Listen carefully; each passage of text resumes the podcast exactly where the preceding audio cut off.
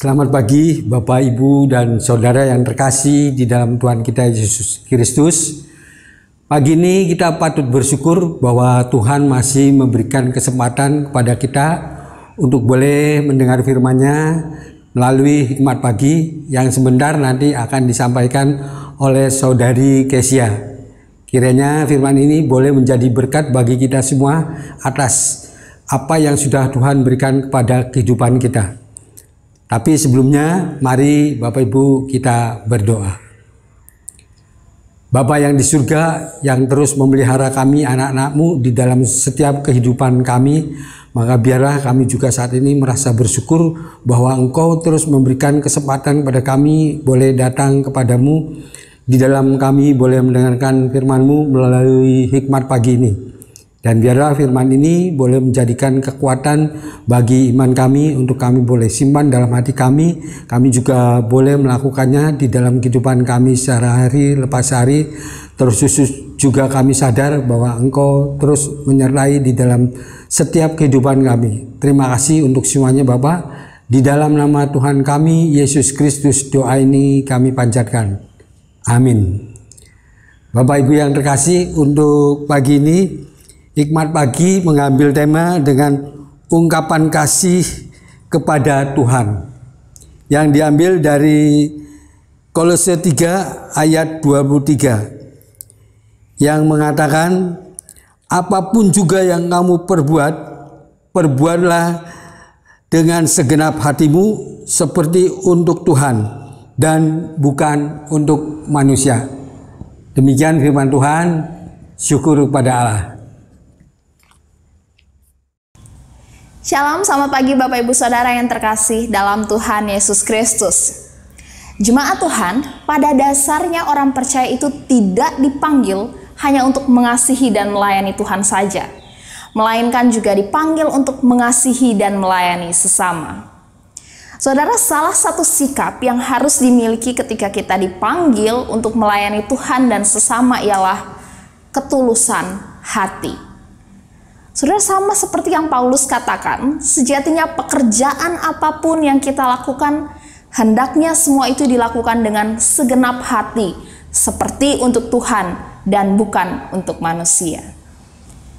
Saudara, kata segenap hati yang digunakan Paulus pada bagian ini menyiratkan bahwa apa pun yang hendaknya kita lakukan, semestinya itu benar-benar tulus keluar dari dalam jiwa kita. Orang yang tulus hati di dalam melayani itu selalu melakukan pelayanan ataupun pekerjaannya dengan hati yang bersih, dengan kesungguhan hati, dan dengan tidak berpura-pura. Namun, bagaimana mungkin hal tersebut dapat dilakukan? Saudara, hanya dengan melihat bahwa Kristus hadir di dalam setiap pekerjaan yang kita lakukan, maka itulah yang memampukan saudara dan saya untuk dapat memiliki ketulusan hati. Saudara, sebagai orang percaya, biarlah ketulusan hati karena kasih kita kepada Tuhan. Itu yang menjadi motivasi, yang memberikan warna pada setiap aspek pekerjaan yang kita lakukan. Sehingga mendorong kita juga untuk mengerjakan setiap tanggung jawab yang dipercayakan dengan ketaatan, dengan integritas, dengan komitmen yang kuat.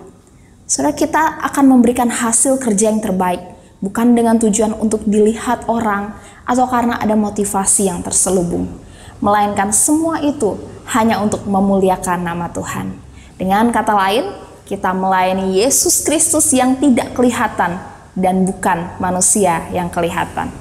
Oleh sebab itu, biarlah ketika kita dipanggil untuk bekerja dan berkarya di tengah dunia, maka kita melakukannya juga dengan hati yang tulus, sehingga tidak ada pekerjaan yang dilakukan setengah-setengah maupun bersungut-sungut. Saudara, kasih kepada Tuhan mendorong kita untuk melayani sesama. Mari kita berdoa. Bapa Maha Kasih di dalam Kristus, kami mengucap syukur Tuhan untuk kebenaran firman-Mu yang kami dengar pada pagi hari ini. Hari ini firman-Mu mengingatkan kami bahwa ketika kami mengatakan bahwa kami benar mengasihi Tuhan, maka di saat itulah kasih kami juga kepada sesama boleh keluar dari dalam hati kami.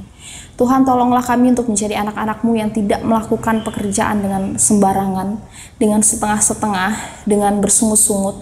Karena kami tahu bahwa apa yang kami lakukan semua itu untuk kemuliaan nama Tuhan, bukan untuk mencari hormat bagi diri kami sendiri. Tolonglah kami anak-anakmu yang lemah dan terbatas ini. Bapak yang baik pada pagi hari ini kami juga menyerahkan seluruh kehidupan kami ke dalam tangan Tuhan akan ada banyak hal yang kami jumpai, kami akan bertemu dengan banyak orang. Biarlah kehadiran kami di tengah-tengah lingkungan kami, di tengah-tengah orang sekitar kami, boleh menjadi berkat, dan biarlah kehidupan kami boleh memancarkan Kristus. Ketika orang berbicara dengan kami, mereka juga boleh mengalami kasih Kristus melalui kehadiran kami. Tuhan kami juga mungkin pada saat ini sedang berada dalam pergumulan kehidupan, sedang merasa kekecewaan, sedang merasa sendirian, kami butuh Tuhan yang hadir di dalam kehidupan kami, mengisi ruang hati kami, sehingga hati kami juga boleh lebih tenang, boleh lebih kuat karena Kristus itu berdiam di dalam hati kami.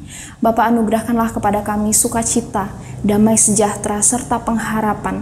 Biarlah sekalipun ada begitu banyak pergumulan kehidupan yang datang kepada kami, kami tidak menjadi kehilangan pengharapan, karena kami tahu Kristus adalah harapan kami. Bapak yang baik, anugerahkan juga kepada kami kesehatan. Demi Kristus kami berdoa. Saudara, selamat menjalani kehidupan sepanjang hari ini dan terus ingat kebenaran firman Tuhan, mengasihi sesama sebagai bentuk kasih kita kepada Tuhan. God bless you.